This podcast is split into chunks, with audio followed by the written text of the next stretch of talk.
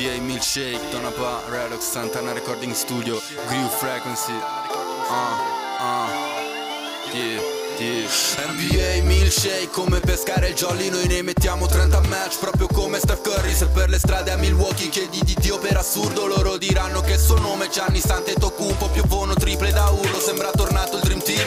USA MVP un oro al collo KD Sembrava fosse Space Jam ma era la Summer League LeBron come Bill Russell e Wilt You gonna milkshake, milkshake, ah uh. You gonna milkshake, milkshake, ah uh. You gonna milkshake Come Doncic coi Mavericks Gonna milkshake come Arden che non può fare miracoli NBA milkshake, ok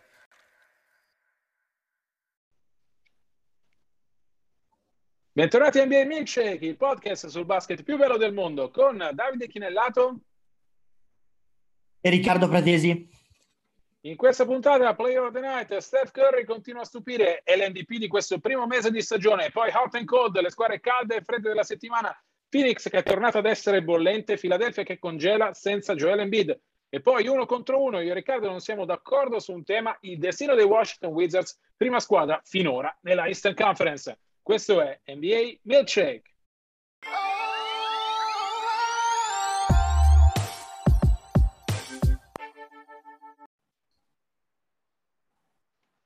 Player of the Night, il giocatore della notte Steph Curry, ancora lui, 37 punti nella strabiliante vittoria di Golden State a Brooklyn, una vittoria che conferma che i Warriors sono tornati, sono tornati ad essere da corsa, sono tornati ad avere ambizioni di titolo, soprattutto conferma la candidatura fortissima ormai di Steph Curry a MVP della stagione. Ha stravinto il confronto diretto con Kevin Durant. Ti confesso, Riccardo, che nella mia personale classifica fino a questo momento KD era davanti a Steph. Dopo la partita di ieri è una partita sposta, visto che siamo ancora agli inizi. Eh, tendo a mettere Steph davanti a tutti. Ne abbiamo anche parlato nelle puntate precedenti di quanto sia impressionante in questo inizio di stagione, di quanto la versione di Curry che stiamo vedendo in queste prime partite di 2021-22 sia probabilmente la sua uh, miglior versione di sempre. Proviamo, mm, Riccardo, davvero a cercare di capire se questo può essere l'anno del suo terzo MVP, uh, perché davvero l'inizio di stagione è così promettente che Steph in questo momento è considerato, se si votasse domani, è considerato il favorito. È anche il tuo favorito o vedi qualcun altro davanti a lui? Ma considerando l'hype che si sta generando negli Stati Uniti, credo che al momento sia giusto considerarlo il favorito. Proprio perché comunque c'è poco da fare. Golden State rappresenta San Francisco, rappresenta un grande mercato, rappresenta anche politicamente, lobbisticamente, tutto quello che va alla grande in questo momento negli Stati Uniti. Per cui secondo me sarà, è il primo candidato e non vedono l'ora di rimetterlo davanti a tutti. E ti dico la verità, sta facendo cose straordinarie, meravigliose, insomma è un piacere vederlo giocare, mh, è, è a tratti incantevole. Voglio sottolineare che rispetto a tante guardie piccole come lui, piccole intendo non un super atleta, non altissimo, eh, diciamo, non dico che sia un normotipo, ma insomma un giocatore con un fisico tra virgolette normale per quel livello quantomeno, ha risentito meno degli altri de- del cambio di, mm, del, del, metro arbitrale. Ecco, ci sono giocatori che mh, hanno subito un contraccolpo palese, evidente nel loro gioco. Mi viene da pensare, insomma, a Trey Young, mi viene da pensare lo stesso De- Damian Lillard, e lui, lui no, perché comunque bene o male ha una maturità, una completezza tale come repertorio offensivo che mm, eh, ne ha diciamo risentito molto meno di tanti pari ruolo o con fisici comparabili. Um, io ho, al momento Steph MVP eh, e uh, io Nicola Jokic subito dietro. Credo che siano il mio, diciamo, numero uno e il numero uno B dopo il numero uno A. Secondo me sono vicinissimi però non avrei dubbi che i votanti americani scegliessero oggi, votassero oggi, eh, sarebbe unanime addirittura il consenso plebiscitario per Steph. Gli altri due che eh, insomma in prospettiva potrebbero inserirsi in questa corsa, secondo me più di Doncic che comunque Dallas io non credo poi alla fine possa mh, mm, arrivare così in alto, credo siano Durant e Antetokounmpo, proprio perché comunque inevitabilmente eh, essendo giocatori che mettono su numeri eccezionali eh, per squadre comunque da corsa, la lunga potrebbero inserirsi. Però credo che i nomi, insomma, non si esca da questo quartetto. A inizio stagione uh, Durant era il mio nome, adesso ti dico, per me sarebbe un testa a testa tra Jokic e Steph, però da come è partita la stagione, se non si rompe, facciamo gli scongiuri tutti i tifosi dei Dubs. Ma, ma facciamoli Steph... tutti, direi. No, tutti, anche cioè, chiunque ami lo sport, ma vale per tutti e quattro. Insomma, ecco, parliamo esatto. di giocatori in modo diverso, campioni insomma da ammirare. E per cui ti dico, eh, io credo che abbia, è, è, è presto, ma, ma, si sia già portato molto avanti. Ecco. Diciamo che è la, la, faccia di questo primo mese di stagione. Eh, tra i candidati MVP aggiungo un candidato outsider, nel senso che probabilmente non vincerà mai, ma potrebbe finire in qualche cinquina dei votanti. Io sono un votante europeo, come sapete, eh, DeMar DeRozan, um, che secondo me è eh, quello che ha trasformato i Bulls in una delle migliori squadre della Eastern Conference. Um, ovviamente, ripeto, candidato outsider, però se guardiamo a questo primo mese di stagione e la stagione finisse oggi o domani, uh, certamente DeRozan qualche considerazione, secondo me, uh, la meriterebbe. Uh, restiamo nel discorso Steph, però proviamo a capire se davvero i Warriors sono una squadra da corsa. Secondo me sì, l'hanno dimostrato definitivamente con la vittoria di Brooklyn. Ovviamente hanno approfittato del calendario. Vi ricordo che hanno giocato otto partite consecutive a Chase Center e ne hanno vinte sette, perdendo solo la prima. Eh, avevano poi perso a Charlotte, ma questa vittoria a Brooklyn contro un'altra aspirante contender eh, sicuramente legittima la candidatura di Golden State. Noi parliamo uh, di Steph Curry, ma a Brooklyn si è visto come sia molto più di Curry, no? la miglior difesa NBA, tra l'altro l'unica che concede sotto i 100 punti in 100 possessi, un gioco spumeggiante che ricorda molto quello degli anni belli e le due grandi incognite, eh, Clay Thompson e James Wiseman, eh, prossime al ritorno, magari addirittura già entro eh, la fine di questo 21. Secondo te la vittoria dei Brooklyn è davvero la legittimazione dei Warriors come candidati al titolo o c'è bisogno ancora di qualcosa? No, assolutamente no. Mm, secondo me è ancora prestissimo. Credo che sicuramente i Warriors insomma siano da corsa, forse più di quanto immaginavamo a inizio stagione. Quello sì, ma non è una partita secca, tantomeno una partita con Brooklyn. Non vedo una squadra che in questo momento sia est che ovest eh, sia da considerare uno squadrone, la squadra da battere, ecco, uno squadrone che dici, beh, ho battuto quella, allora Secondo me no, mm, cioè non, Nets non ben, neanche benissimo, hanno un buon record, ma secondo me Arden non sta giocando al suo meglio, Durant ha sbagliato la partita per una volta contro i Dubs, in assoluto il supporting cast mi sembra modesto, cioè siano, siano comunque anche loro da lavoro in corso, ecco, visto che stanotte Aldridge praticamente quasi non ha giocato, pochissimi minuti, no, io credo che mm, si debbano attendere verifiche in chiave Golden State. È presto, siamo ancora a metà novembre, insomma, tempo al tempo, perché poi se no facciamo come le girandole, no? Cioè, ci, ci spostiamo a seconda del vento, cioè è iniziata troppo presto la, la stagione per, per, scegliere una de- direzione definita, è un pochino, secondo me è un pochino presto. No, su quello siamo d'accordo, siamo credo anche d'accordo sul fatto che questo inizio di Golden State va un po', migliora un po' quelle che erano le previsioni iniziali. Se nelle mie, quantomeno, previsioni iniziali, Golden State era nel mucchio alle spalle di quella che consideravo la miglior squadra sulla carta della Western Conference, vale a dire i Lakers, era un po' sotto in quel mucchio, credo invece che questo uh, primo mese di stagione abbia detto, stia dicendo che Golden State è molto meglio di come sembra e resta e, ed è da corsa, vuol dire anche andare lunghi nei playoff indipendentemente dal ritorno di Clay, mentre nelle previsioni di inizio stagione il ritorno di Clay eh, e come Clay sarebbe tornato era eh, quello che determinava il destino di Golden State. Almeno questo direi che dobbiamo riconoscerlo ai Warriors, no, sono molto meglio di come ci si aspettava senza Thompson. Assolutamente sì.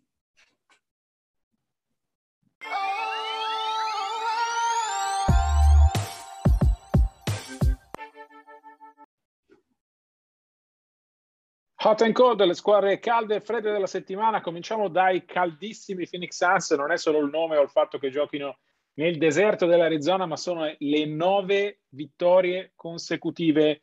Stiamo registrando mercoledì alle 15.38. In questo momento i Suns eh, hanno una striscia aperta di nove successi, giocheranno nella notte contro Dallas. Indipendentemente da questo, però, Riccardo, se i Suns erano partiti con tante incertezze, eh, in questa serie positiva stiamo rivedendo i Suns, quelli che sono arrivati fino alle finals l'anno scorso.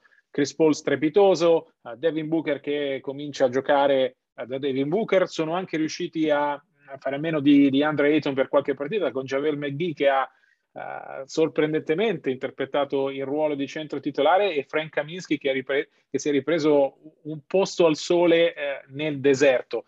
Eh, questa striscia vincente secondo te restituisce ai Suns la dimensione di aspirante contender oppure l'inizio di stagione ti ha fatto vedere qualcosa che non ti convince fino in fondo. Ricordo ovviamente che i Suns hanno perso le finals l'anno scorso, il loro obiettivo quantomeno è tornarci, l'hanno dichiarato più e più volte. Sì, Frank De Tank Kaminsky è bianco latte, cioè gli conviene un posto all'ombra nel deserto perché sennò finisce male, c'è altro che cre- ti vogliono parecchie creme solari una sull'altra. No, a parte le battute, no, beh, ehm, credo che, che, Phoenix, come Utah, che infatti è un'altra squadra che ha un ottimo record, insomma, abbia il vantaggio di avere una struttura, un'ossatura collaudata, ecco, cioè ha cambiato pochissimo e partiva da una base importante, doveva solo confermarsi, semmai quello che impressiona, perlomeno impressiona a me, è, è Chris Paul, perché comunque classe 85, 36 anni, sta giocando quasi 32 minuti a partita, che sono tantissimi se ci pensate, giocando ogni due o tre giorni, e sta facendo la differenza. Cioè, a me ha impressionato a Minneapolis dove ha fatto 19 punti nel quarto quarto, cioè la roba, cioè quando a quell'età sei ancora in grado di fare la differenza, non solo da facilitatore, non solo da grande leader, ma proprio da, da primo realizzatore, significa che sei ancora molto integro è ancora parecchia benzina. Lì si tratta di, di arrivare, di portarlo, secondo me, a fine playoff, perlomeno al capolinea dei Suns, eh, il più, non dico fresco, ma perlomeno condiz- nelle, nelle condizioni migliori possibili, perché è lui l'uomo che fa la differenza, è chiaro, avere un giocatore, un giocatore migliore di quell'età è, è una, un'incognita, c'è poco da fare eh, specialmente uno che ha una storia di infortuni come quella che risponde. Però eh, se ci riusciranno, e allora i Suns saranno squadra da corsa anche a playoff. Che è davvero impressionante, 10,2 assist a partita, dato migliore in NBA in questa stagione. Uh, citavi tu Riccardo il dato dei minuti, 31,8 di media. Uh, ho fatto di recente la top 10 dei giocatori più âgé, diciamo così, che Spol c'era ben dentro preceduto tra l'altro di un giorno da, da PJ Tucker che ora sta a Miami, eh, se non ricordo male era sesto, dovrei, dovrei controllarlo, uh, però ecco, il fatto che stia facendo così la differenza la dice lunga davvero sul talento di questo giocatore eccezionale che l'anno scorso per la prima volta in carriera uh, si è regalato le finals e che quest'anno ovviamente uh, punta e spera di poter addirittura migliorare quella, quella, sua marcia nei playoff. Sta viaggiando con numeri cioè sta, sta, giocando in modo più impressionante dei numeri perché il dato dei punti è semplice, perdonatevi, 14,7 di media. Chris Paul è molto più determinante di 14,7 di media. Eh, è un giocatore che davvero fa la differenza, come l'anno scorso ha in mano la testa della squadra, quando lui gira le chiavi e sale di livello, uh, gli vanno tutti dietro e i risultati si vedono. Secondo me quello che Phoenix deve trovare in questa regular season è la capacità dei vari Booker, di Andre Ayton, ma anche eh, in parte minore Michael Bridges, eh, di avere quella stessa determinazione. Ora sono caratteristiche che non si insegnano, riuscire a girare la chiave e portarsi con sé la squadra. Eh, però se Booker davvero vuole essere la stella di questi Suns, una squadra che puntano al titolo, uh, deve, deve, saper anche lui prendere per mano la squadra, deve sapere anche lui fare la differenza, uh, deve sapere anche lui uh, capire quando è il momento di alzare livello e di portarsi dietro i compagni. Ero molto curioso all'inizio stagione di seguire i progressi di Michael Bridges. So far so good, l'avevo visto, mi aveva impressionato personalmente ai playoff lo scorso anno. Gli, man- gli, manca forse un po' di continuità, ma questa regular season è la situazione ideale per cercarla, perché parliamoci chiaro, se i Suns l'anno scorso era tutto so- sorprendente no? che fossero così in alto uh, secondi, cioè fino alla fine, anche quando hanno affrontato i Lakers al primo turno playoff, i pronostici contro i Suns erano, erano abbastanza, però credo che invece uh, quest'anno ripartano dalla certezza di essere una squadra da playoff e di poter cominciare ad usare la regular season uh, per mettersi poi in, in, perfetto registro per quando comincerà la post season. Eh, direi Riccardo che se non hai null'altro da dire sui Suns ci congeliamo a Filadelfia e non solo perché siamo a metà novembre e nella città dell'amore fraterno comincia a fare freddo, eh, ma anche perché i Sixers hanno perso uh, cinque partite consecutive, l'ultima uh, nella notte cont- in casa degli Utah Jazz. Qui c'è un alibi piuttosto importante, vale a dire il Covid che ha colpito Joel Embiid, eh, erano quattro giocatori ad un certo punto nel, nel protocollo sanitario di Filadelfia, Embiid e Matisse Taibul ci sono ancora, Isaiah Joe e Tobias Harris invece ne sono usciti. È una squadra, i Sixers, che risente profondamente di tutto questo, aveva vinto otto delle prime dieci partite, poi si è fermato Joel Embiid e ne ha perse cinque di fila e temo che la situazione a Filadelfia uh, continuerà ad essere eh, problematica almeno fino a quando non solo Embiid tornerà in campo ma tornerà ad essere Joel Embiid perché lo stiamo vedendo con Tobias Harris è tornato da qualche partita ma siamo ancora lontani dal giocatore che avevamo, che avevamo ammirato nelle prime partite di stagione. I tifosi di Philadelphia devono essere preoccupati oppure gli alibi che ho appena ricordato loro uh, bastano per capire che è un momento passeggero? No, molto preoccupati perché comunque è una squadra che dipende interamente da Joel Embiid e, e non c'è niente di male perché parliamo di una stella tra le più luminose del, dell'universo NBA, però parliamo anche, ed è per questo che devono preoccuparsi, di un giocatore che è fragile come un cristallo. E quindi ricordiamo che era vaccinato e hanno preso tutti da vaccinati il Covid uno dietro l'altro come effetto domino Adesso il Covid e quindi insomma, ne uscirà in tempi relativamente brevi e glielo auguriamo che siano brevissimi, ma è un giocatore che rischia di fermarsi durante la stagione altre volte, perché la storia della sua carriera questo ci racconta. E di conseguenza se eh, le alternative sono queste, cioè è vero che hanno preso Drummond anche per quello come assicurazione, ma Drummond è un, è un giocatore che, be- che, è una riserva di lusso e va benissimo da riserva di lusso, però non è paragonabile a Embiid che è con Jokic il miglior lungo della Lega. Ecco, poi si può parlare se eh, metterci dentro Davis, che però ha già un ruolo diverso rispetto a un 5 classico o comunque un 5 come Embiid e Jokic.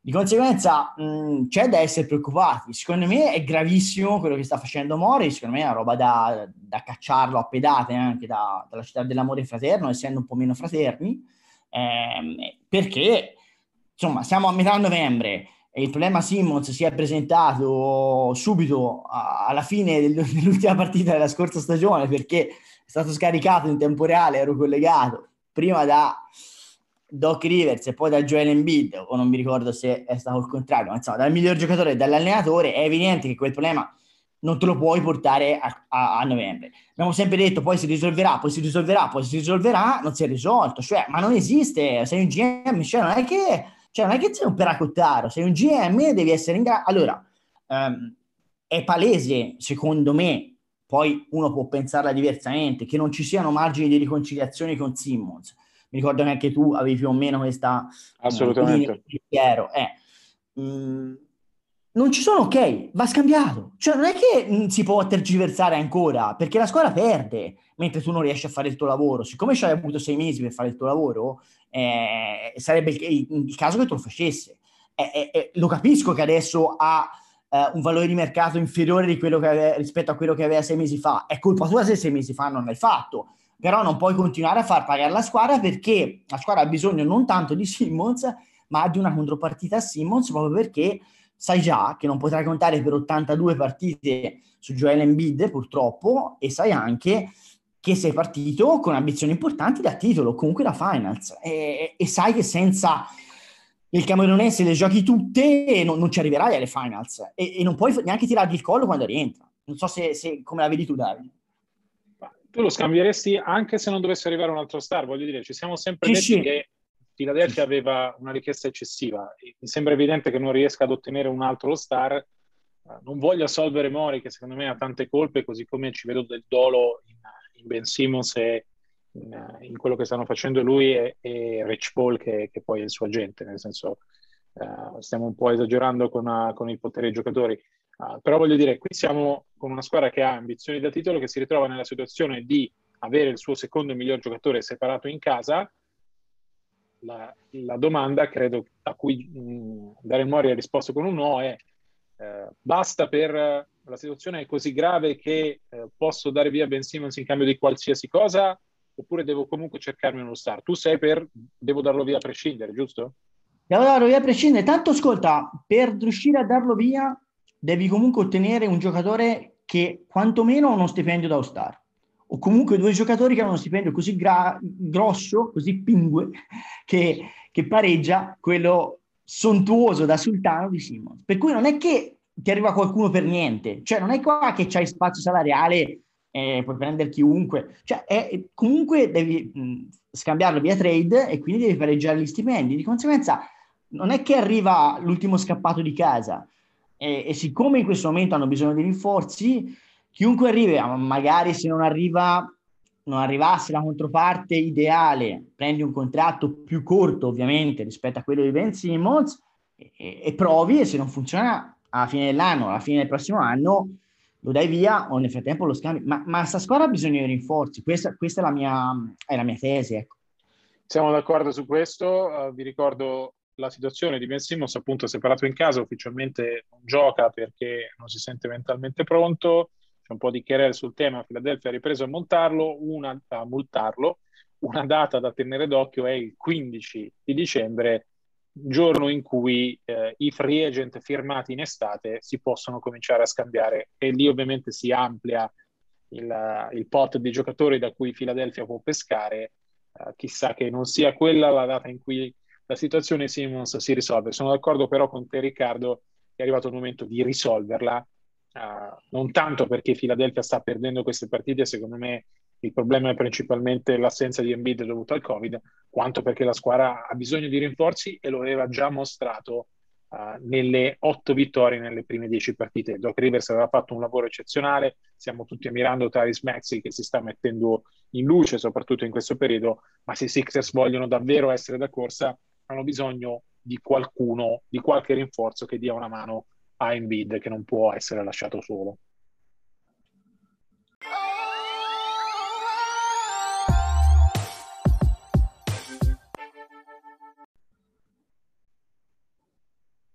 Uno contro uno, io e Riccardo non siamo d'accordo su un tema, quello di questa settimana è il destino dei Washington Wizards. I dati, prima di tutto, Washington è la miglior squadra della Eastern Conference, 10 vinte e 3 perse, fino a questo momento. Vi ricordo che stiamo registrando di mercoledì, sono le 15.52. Uh, eh, Riccardo, tu sui Wizards hai una tesi particolare, e cioè te la lascio esprimere?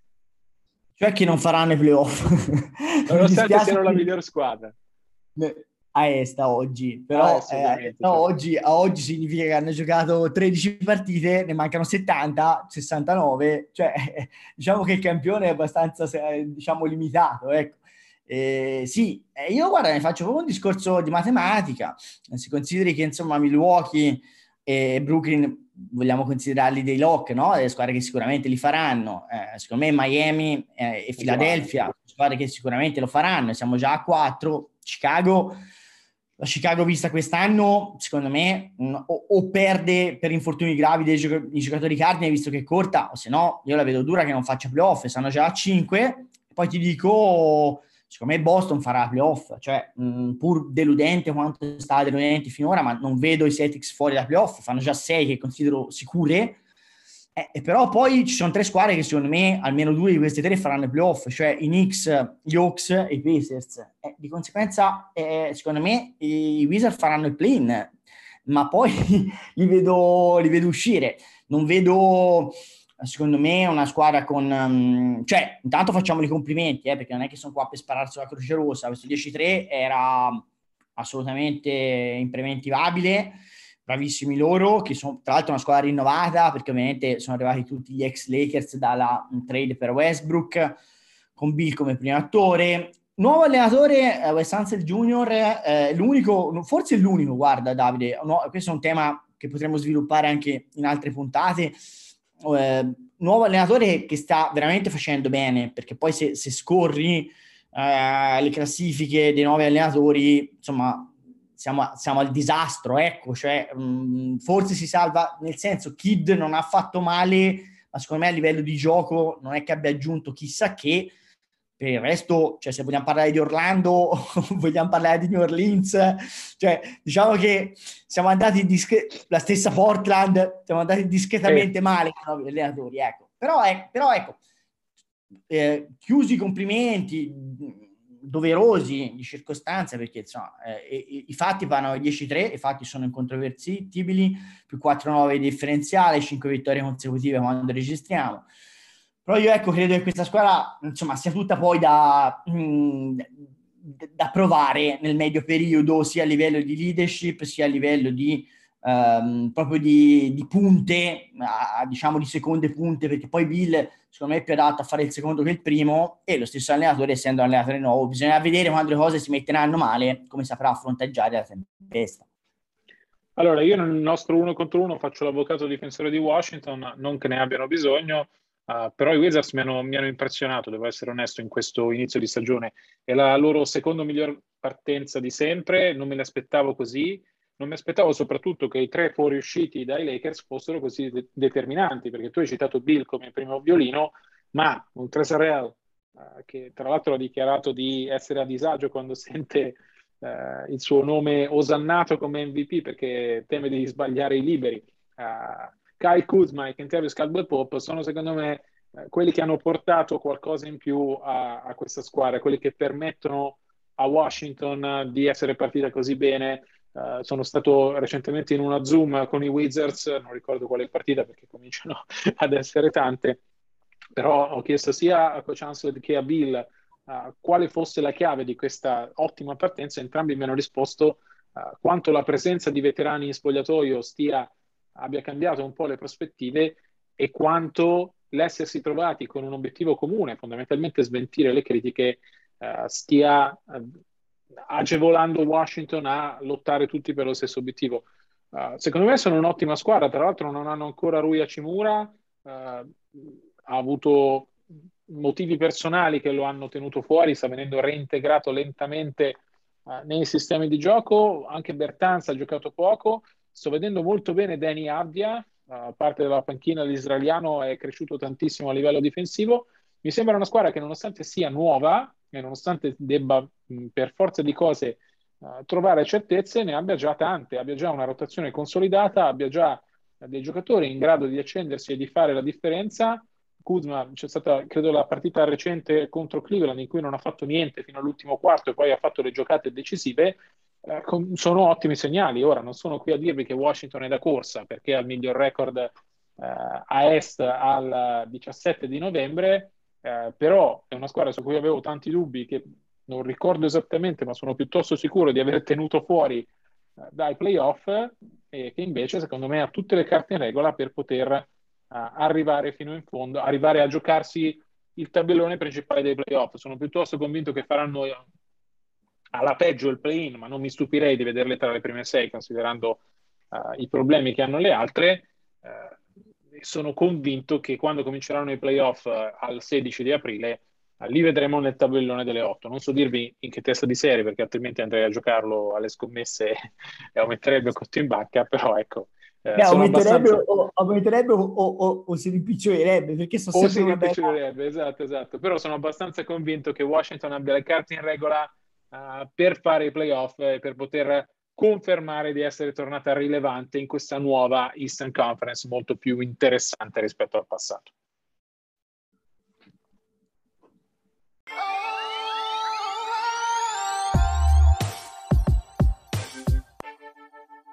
puntata 5 Si chiude qui la puntata numero 5 di NBA Milkshake. Noi vi ricordiamo che per tutti gli aggiornamenti 24-7 ci trovate anche la notte. Seguiteci sui nostri social, sui vari account, in particolare su Twitter, at di Chinellato, at rfrat75. Vi ricordo che la musica è coproduzione da Groove Frequency e Donabba e vi do appuntamento, come sempre, a martedì prossimo. A presto e buon NBA!